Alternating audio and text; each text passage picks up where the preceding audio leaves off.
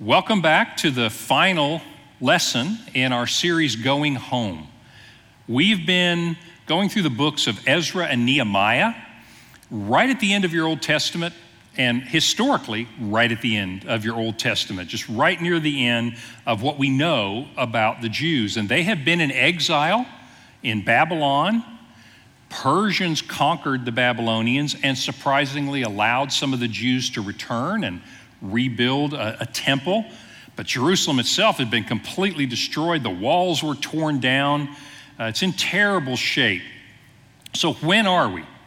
This lesson is during the reign of Artaxerxes. It's going to happen around 444 BC. And our hero, Nehemiah, who was cupbearer to the king, was in a high position of responsibility, but he was a Jew. And so in 444 BC, he worked up the courage to ask Artaxerxes if he could do something about the fate of the Israelites. Well, this is what the Persian Empire looked like at that time. When this happened, Nehemiah tells us he was in the uh, citadel at Susa. That was one of many palaces that Artaxerxes had. And Nehemiah would have been with him wherever he went. He would have been the one responsible for making sure the food and the wine for the king was safe, that no one assassinated him by poisoning him. He may very well, uh, in all likelihood, in my view, also have been over the palace staff. He was a very responsible position. So he was very trusted and he was very capable. What we've learned about Nehemiah so far is he's also a very godly man, meaning he pursues God. And we see him being one of the most praying men in the Bible. Just through the first few chapters, as he asks the king for permission, and as he goes back to Jerusalem and encourages them all to begin uh, rebuilding the wall, you see him constantly praying. He's not relying on his own skills, although his skills are pretty impressive You'll see him do some pretty smart things in rebuilding the wall, but he realizes that it's the hand of God that will make the difference between this working and this not working. Artaxerxes was the ruler of the known world. He was the Pharaoh of Egypt, he was the king of Persia. From India to Greece, up into what's modern day Russia, he ruled, uh, just unilaterally ruled that entire area. But because of God's favor, God's grace, Nehemiah had been allowed and, in fact, blessed by the king to go back and rebuild the walls of Jerusalem. So he ends up in this tiny little province. This is what Judea has been reduced to. If you remember, this is 444 BC, so about 500 years earlier, under David and Solomon, Israel was in its glory days. And but this is just a, a nothing portion of what they once were. And God had been prophesying and He'd been sending messengers, pleading and warning the people to turn back to God. He had told Moses in centuries past that if you obey me, if you are faithful, it will go well with you. If you are not, you will be scattered amongst the nations. And sure enough, that's exactly what happened to them. And so Nehemiah comes back to Jerusalem in this little area of Judea, goes back to a city that's still largely in ruins, doesn't have a city wall around it. And as he begins to rebuild the wall, he meets huge resistance because all of the neighbors around there are enemies of the Jews. So, to recap, Nehemiah comes and he says, You see the trouble we are in, speaking to his fellow Jews. Jerusalem lies in ruins. Its gates have been burned with fire. Come, let us rebuild the wall of Jerusalem, and we will no longer be in disgrace. I told them about the gracious hand of my God upon me. In our last lesson, I mentioned this to you, and I'll just briefly mention it again. Not only does he say, Look, I came from the king and I have letters and we can have all the temper we need to do this. And the king is behind this. And by the way, I was the cupbearer, I was a responsible executive in the king's administration. And I know how to organize this and make this happen. All those things are true. But what else does he say? And what is most moving to them? He said, But I also told them about the gracious hand of my God upon me. He told them the story about how unlikely it was that he could ask the king for a favor and that the king would grant it and that the king would be so supportive of it.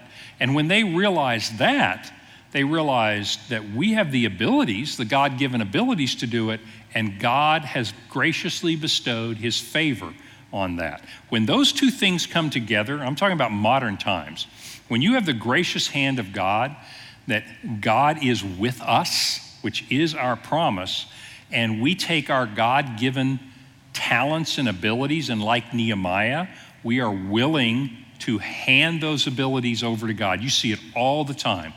Uh, in this church, I see so many people that sit in these seats that basically take their skills that they make a living with during the week and they give those skills to the work of God. That's what Nehemiah did. And when those two things come together, there's nothing that can stop what God intends to accomplish.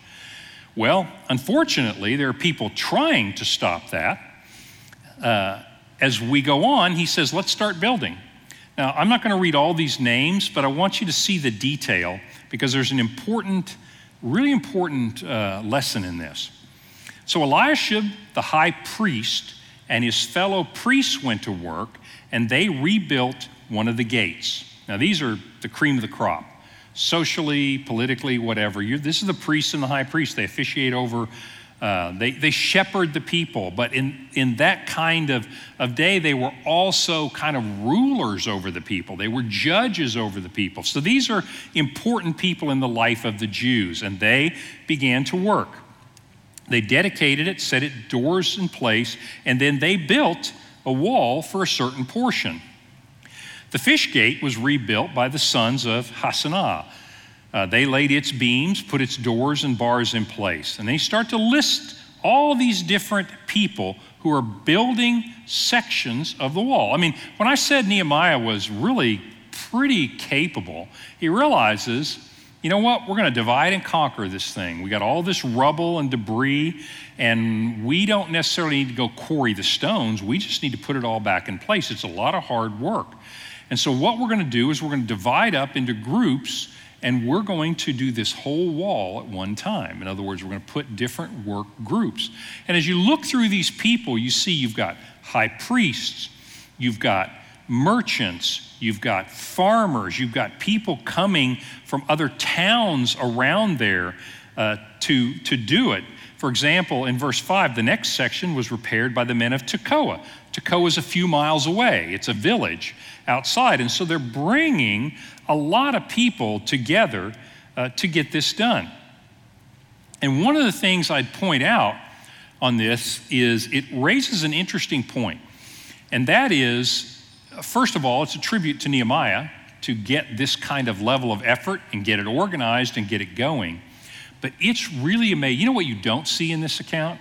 What you don't see in this account is well, and then Eliashib the priest said, I'm sorry, we can't work on Saturdays. And so, you know, maybe you're giving us too much of the wall to do. And the men of Tekoa said, Look, we've got flocks and we've got farms. We can give you two days a week. And, you know, what's not in here is all the divisiveness that happens in almost any human endeavor. And that's because people are very diverse. And these people are diverse. They're diverse in their interests.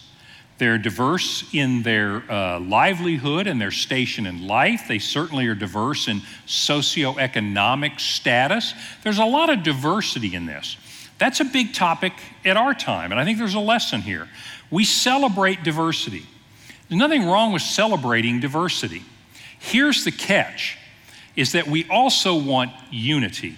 And so far in our culture, this is my contention to you, and I'm willing to argue this. Just look at the facts.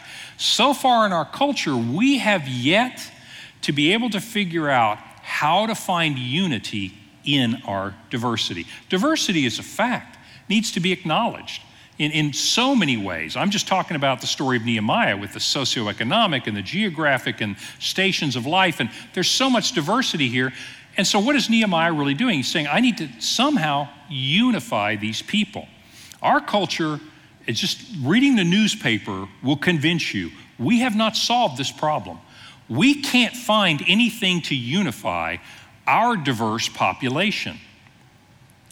The lesson for Nehemiah is simply this, and the lesson for Christians, and this is where I think we'd have good news for the world. And I don't mean good news uh, beyond the gospel, this is part of the gospel.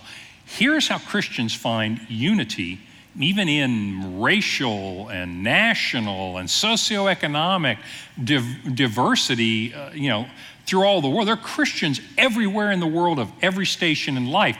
What unifies them? What unifies them is being committed to Jesus Christ, our Lord and Savior, and then let me move on a little, and being about His work in the world.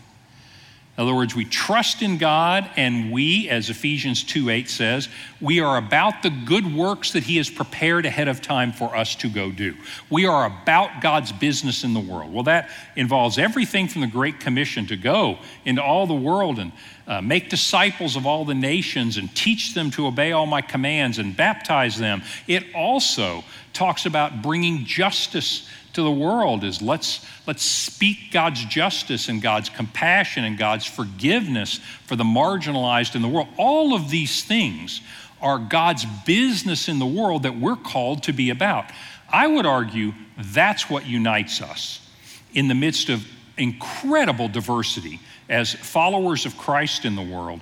We are unified around being the, the person of Jesus Christ, of course but then being about God's business in the world. That's what Nehemiah is doing. He says, Look, this is God's business. This is God's will for us. He said he would bring us from the scattered nations and bring us back here, and he does, by the way. And we need to build this wall. And we have the temple, we have the wall, we will re inhabit Jerusalem, and that is what God wants done. So let's let nothing deter us. And so the unifying force, which our world can't find one, and we have the most powerful unifying force in all of history and all of time the person of Jesus Christ and being about his business in the world. I love this uh, lesson of Nehemiah because if you look at it, I know it's easy to read the Bible and go, well, yeah, so they all got together and built the wall. Man, just stop and think about this for a minute. I mean, this is monumental. Let me put it this way some of you have homeowners associations. Yeah, I know. I'm going to make my point here, right?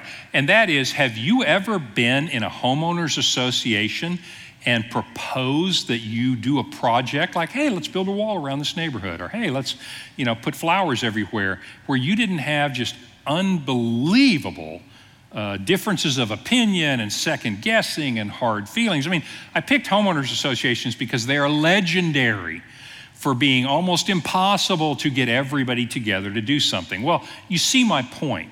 My point is, this is not as easy as it sounds just reading the scripture, and yet they pull as one person for the work of God. And there's a powerful lesson for us about what is the most powerful unifying force in all of history and in all of the world. Well, he goes on and he says, Above the horse gate, the priests made repairs, each in front of his own house. So, what they've done is they've kind of fixed up some places to live because everything's been burned down, and they're living throughout this little area that I showed you of Jerusalem. And next to them, Zadok made repairs in front of his house. And next to him, made repairs next to him made repairs in front of his living quarters or his house. This is one where you just have to admire Nehemiah. He doesn't get people together and randomly say, okay, you live in northeast Oklahoma City, I want you to help build the wall in southwest Oklahoma City. I'm not saying they wouldn't do it, I'm just saying a little common sense is uh, pretty impressive. And Nehemiah is a great administrator. And he says, look, they'll work harder to build the wall that's protecting their immediate neighborhood. And so, by the way, some of the best urban renewal uh, and city beautification and just reviving metropolitan areas happens. You see this happen a lot, and I commend it, happens neighborhood by neighborhood because people will work harder for their neighborhood. It's just a fact of human, uh, human nature. And so Nehemiah taps into that. And so it's really interesting to see that they're all pulling together but they're building the wall by their house. When Sanballat, back to the uh, opponents, heard that we were rebuilding the wall, he became angry. Now, he's the governor of Samaria. So, Samaria is right to the north of Judea. Samaria is way more powerful. I mean, you got 43,000 Jews that came back to Jerusalem. Samaria is uh, just a very pagan area. And by that I mean they're not Jews, they're just a lot of people from all over the world, but they're very well politically uh, set up. And so you get Sanballat, who is the governor of that area. He became angry and was incensed and he ridiculed the Jews. And in the presence of his associates and the army of Samaria, the Jews don't have an army, okay, but Samaria has an army. And in the presence of the army, he says, What are those feeble Jews doing? Will they restore their wall? Will they offer sacrifices? Will they finish in a day? Can they bring the stones back to life from those heaps of rubble, burned as they are? Tobiah the Ammonite, who was at his side, uh, I'll show you where that is in just a second, said, What are they building? Even if a fox climbed on it, he would break their wall down. So you first get, and by the way, this is the way persecution happens. You first get ridicule. Like, I don't like you people. I don't know what you're doing. I don't agree with what you believe, and you guys are ridiculous. And that's what they're doing. They're ridiculing him. In uh, Hebrew, actually Yiddish, but there's this word called chutzpah. And chutzpah is an idea that does not exactly translate to English very well. But chutzpah means you've got a lot of guts, or you've got a lot of nerve, you've got an attitude, if you will. This is where you see Nehemiah, God's praying man, has some chutzpah. Listen to this prayer. He said, Hear us, God, for we are despised. Turn their insults back on their own heads. Give them over as plunder in a land of captivity. Do not cover up their guilt or blot out their sins from your sight, for they have thrown insults into the face of the builders. Now, this is interesting.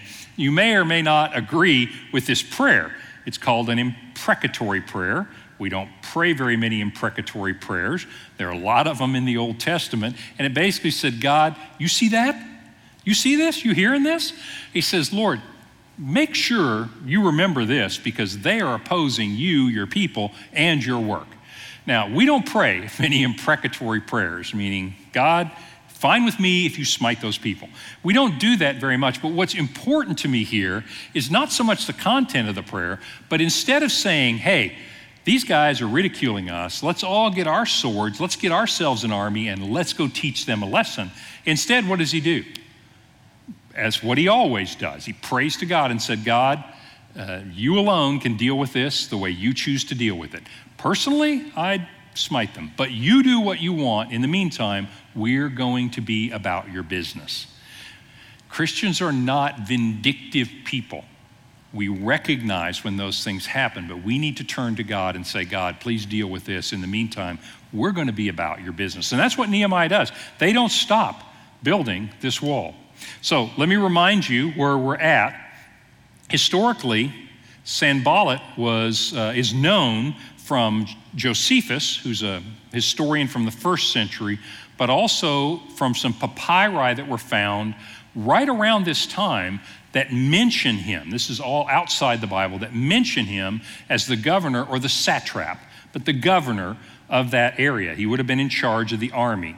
And then, of course, the Ammonite, Tobiah the Ammonite, and then Geshem, who isn't mentioned here yet, but he has been, is king of Arabic peoples here. And the three of them combine to stop the Jews from rebuilding their nation, rebuilding their people, and in this specific case, rebuilding their wall. I mean, I cannot help but think of drawing parallels to what the Jews call the War of Independence. If you remember after World War II, and so 1947, UN says that this area in Israel uh, is going to be a Jewish homeland. And on the next day, five Arab armies invaded them. And so all I'm trying to say is, is that this is so reminiscent to me of that. I mean, when I talk to my Jewish friends there, they say, whether they're terribly religious Jews or not religious Jews, they say this only God could have allowed us to survive, and not only survive, to win that war and maintain our little nation. They didn't have an army. It's the same thing here. Everybody around them has an army. They don't even have an army. That was true right after World War II as well. And so today they would say that only God could have done that. And that's exactly what you see happening here. So let's see how this plays out with the enemies all around them. But when Sanballat, Tobiah, the Arabs, and the Ammonites, and the men of Ashdod, this is literally a whole circle around them, heard that the repairs to Jerusalem walls had gone ahead and that we were actually rebuilding it, they were angry. They all plotted together to come and fight against Jerusalem and stir up trouble against it.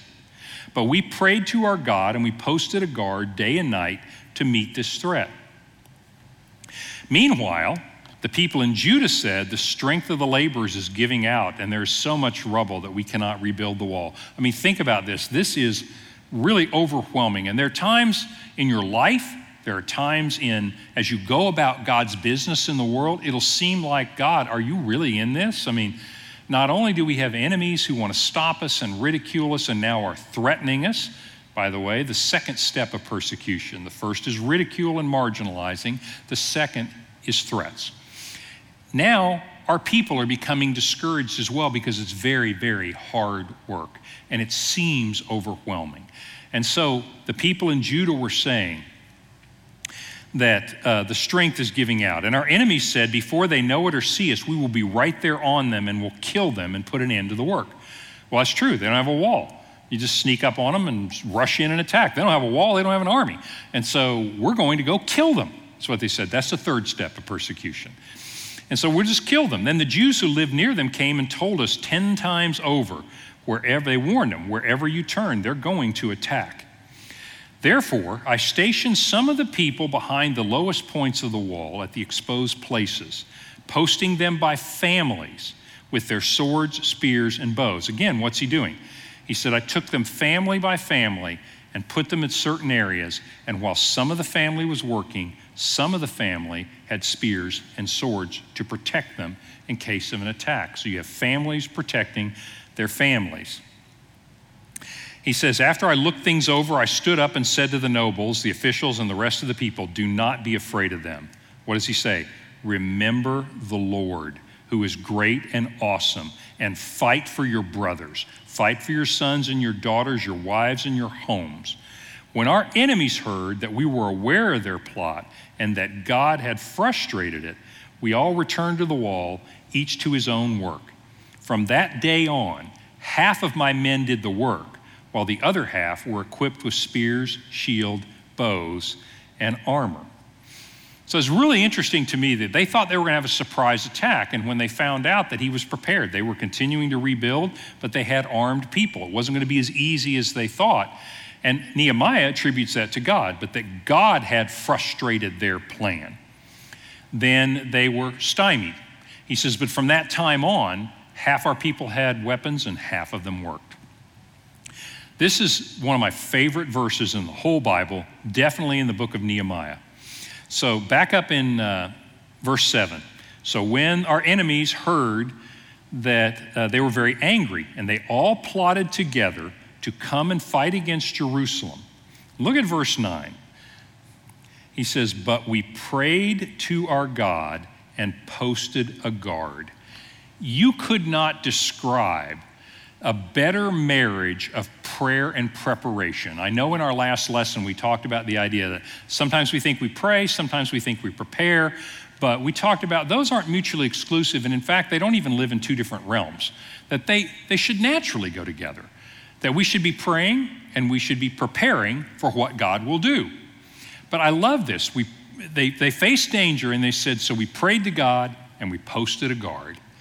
And how many times in my life, how many times in your life have you been about God's business, that you are, you are pursuing God, you are trying to live a faithful life, and difficulties come at you? And in fact, difficulties that seem overwhelming. I mean, wow, this certainly is overwhelming. You've got the armies of all the nations around you would like to kill you, and you're starting to be a little frustrated that, wow, can we really do this? I mean, it seems like everything is going against them.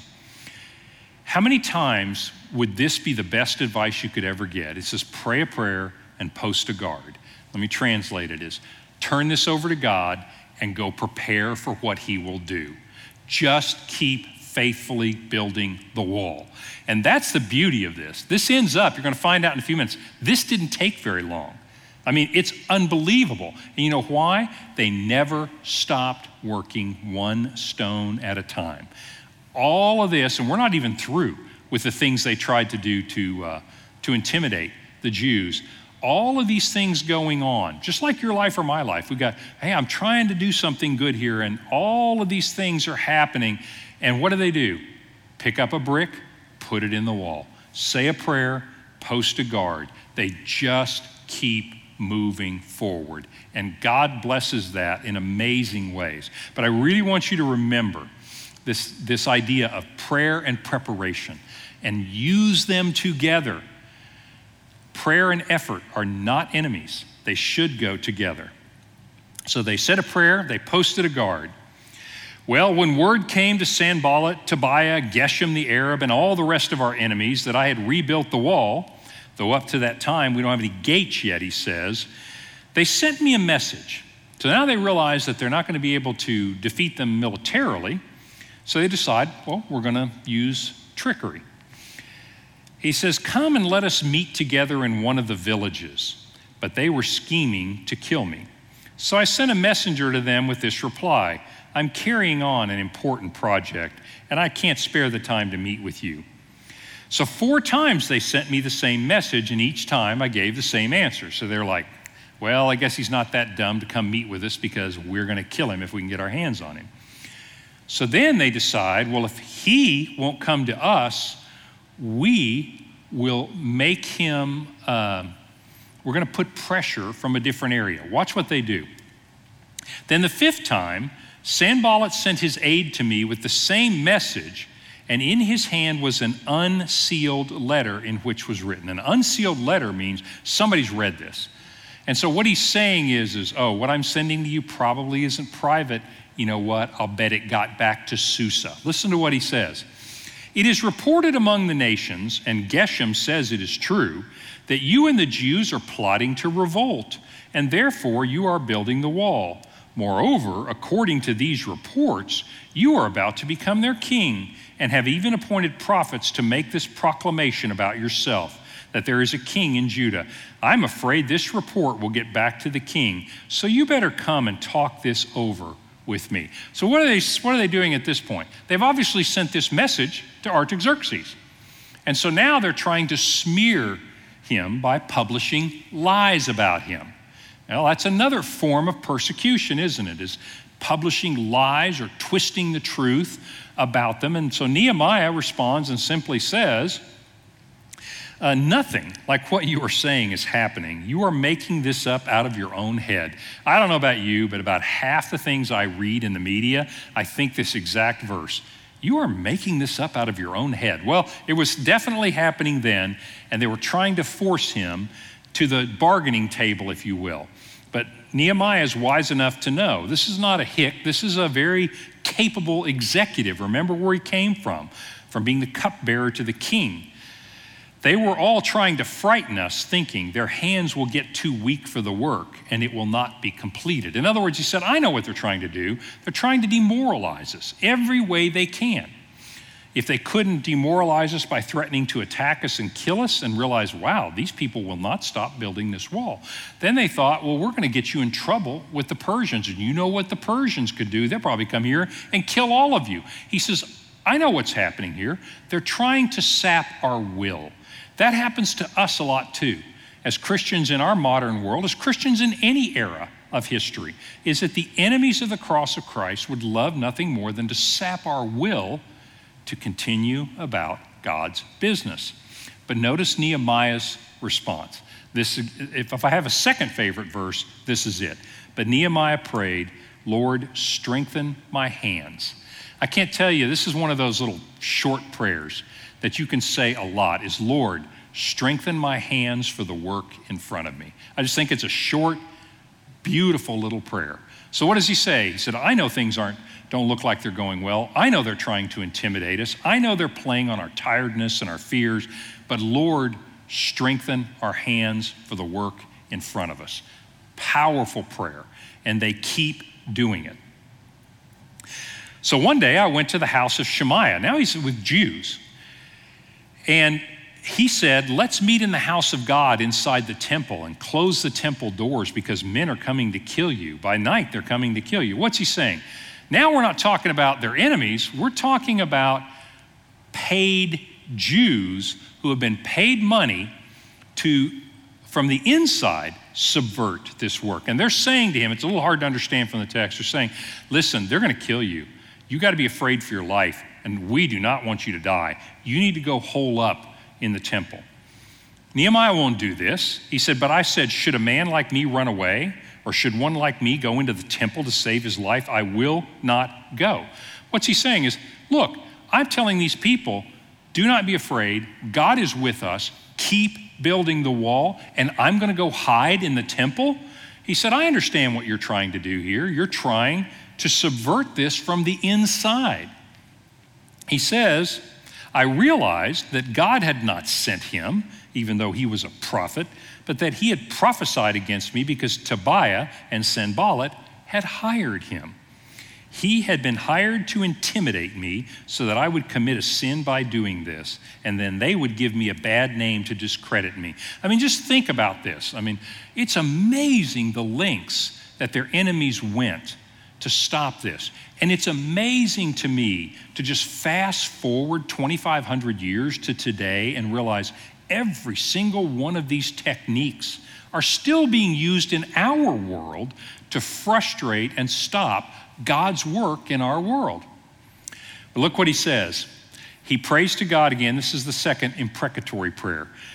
God, remember Tobiah and Sanballat, oh my God, because of what they have done and remember the prophetess Noadiah and the rest of the prophets who've been trying to intimidate me. He said, Okay, I'm not going to punish them, but if you want to, that will be fine with me. In other words, what he's saying is, Lord, don't forget this, but we're going to keep working. The other thing about Nehemiah, I mean, some of it is that he's a praying man. To me, if you take nothing out of this study except that, that is a great thing to take away. Praying women and praying men are so powerful in the kingdom of God. We need to be praying women and praying men. That's powerful. But the other thing is, to me, that he keeps focused on God's business. He doesn't get pulled away because of the intimidation, but he also doesn't get pulled away responding to the intimidation. I mean, he sends them the note, but he doesn't get sucked into revenge. He doesn't get sucked into big arguments with them. He is also stays on task.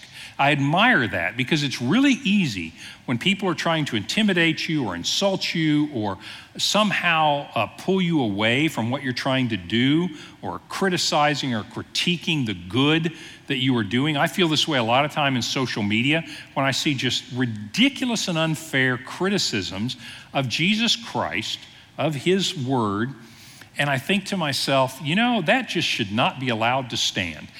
But the nice, the thing I like about Nehemiah is he prays to God, but he doesn't spend much time on that. He just gets on about his business. That's been a great example to me because I think that's as powerful a lesson today as it was in his time.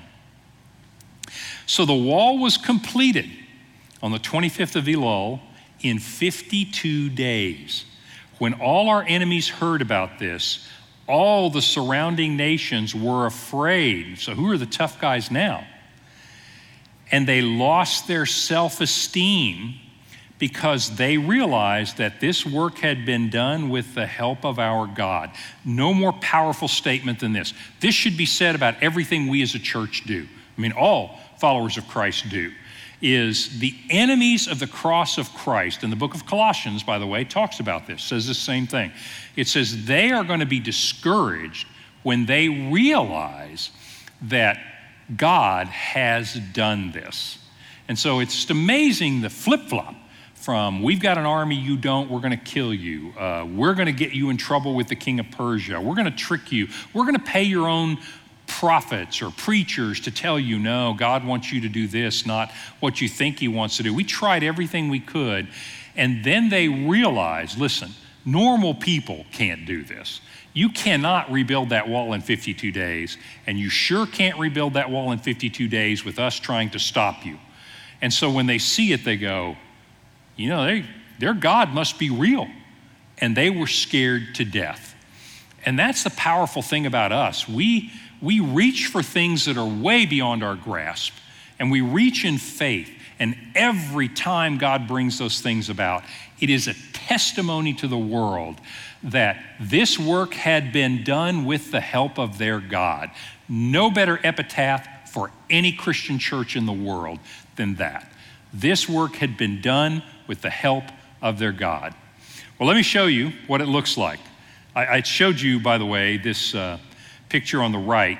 What they did was they rebuilt this wall around kind of what you'd call the old city of Jerusalem. So it's not a trivial thing. This is not a very, it's not a tiny area. And then on the left, this is a section of Nehemiah's wall that you can still see today. And so it is a what's called a stepped stone structure. And I just thought it would help you to see this. It's, uh, it's not like, you know, you need a crane to lift these things up, but you look at that and you think about doing that for miles. That's pretty impressive in 52 days. But when I say stepped stone, what I mean is it's built like terraces. Goes up, back, up, back, up, back. Very common way to build walls at that time. And sure enough, that is a piece of Nehemiah's wall, uh, of the wall that was built at that time that's exposed and you can still see in Jerusalem today. And so in 52 days, they were able to do that.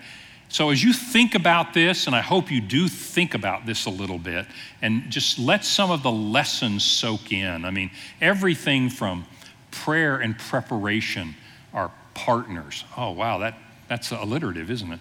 But prayer and preparation go together, and let's do that in our lives. Let's pray and let's prepare. Let's not think about it's either me or God. Let's think about it's me about God's business, and He is paving the way.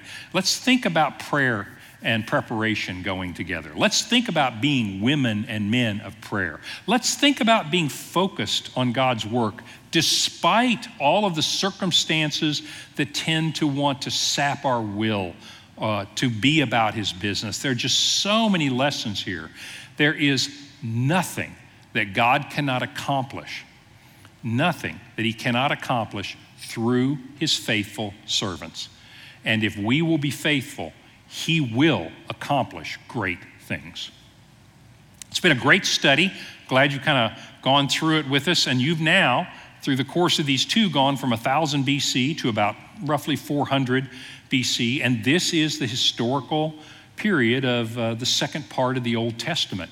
And from this time on, the Jews come back there's a, a, small gathering of Jews there, and now that Jerusalem can be inhabited, more and more of them come back.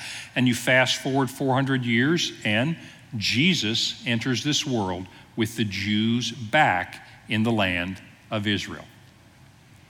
Well, our next series, what will we do next? Starting next week, we're going to be streaming, uh, since we're still in a time where we can't meet in person, we're going to be streaming a study that I have done before, but there'll be some discussion questions on the book of Revelation. And so, for the next 10 weeks, we're going to walk through the New Testament book of Revelation. It's been a long time since we've looked into it. I want to look at several different points of view on the book of Revelation, and I want to talk especially about the practical applications. Why the book of Revelation? I don't know, just something apocalyptic seemed to be right about this time of uh, global pandemic. Plus, I also want to get you ready for the November elections. Thank you guys very much. I appreciate you being here.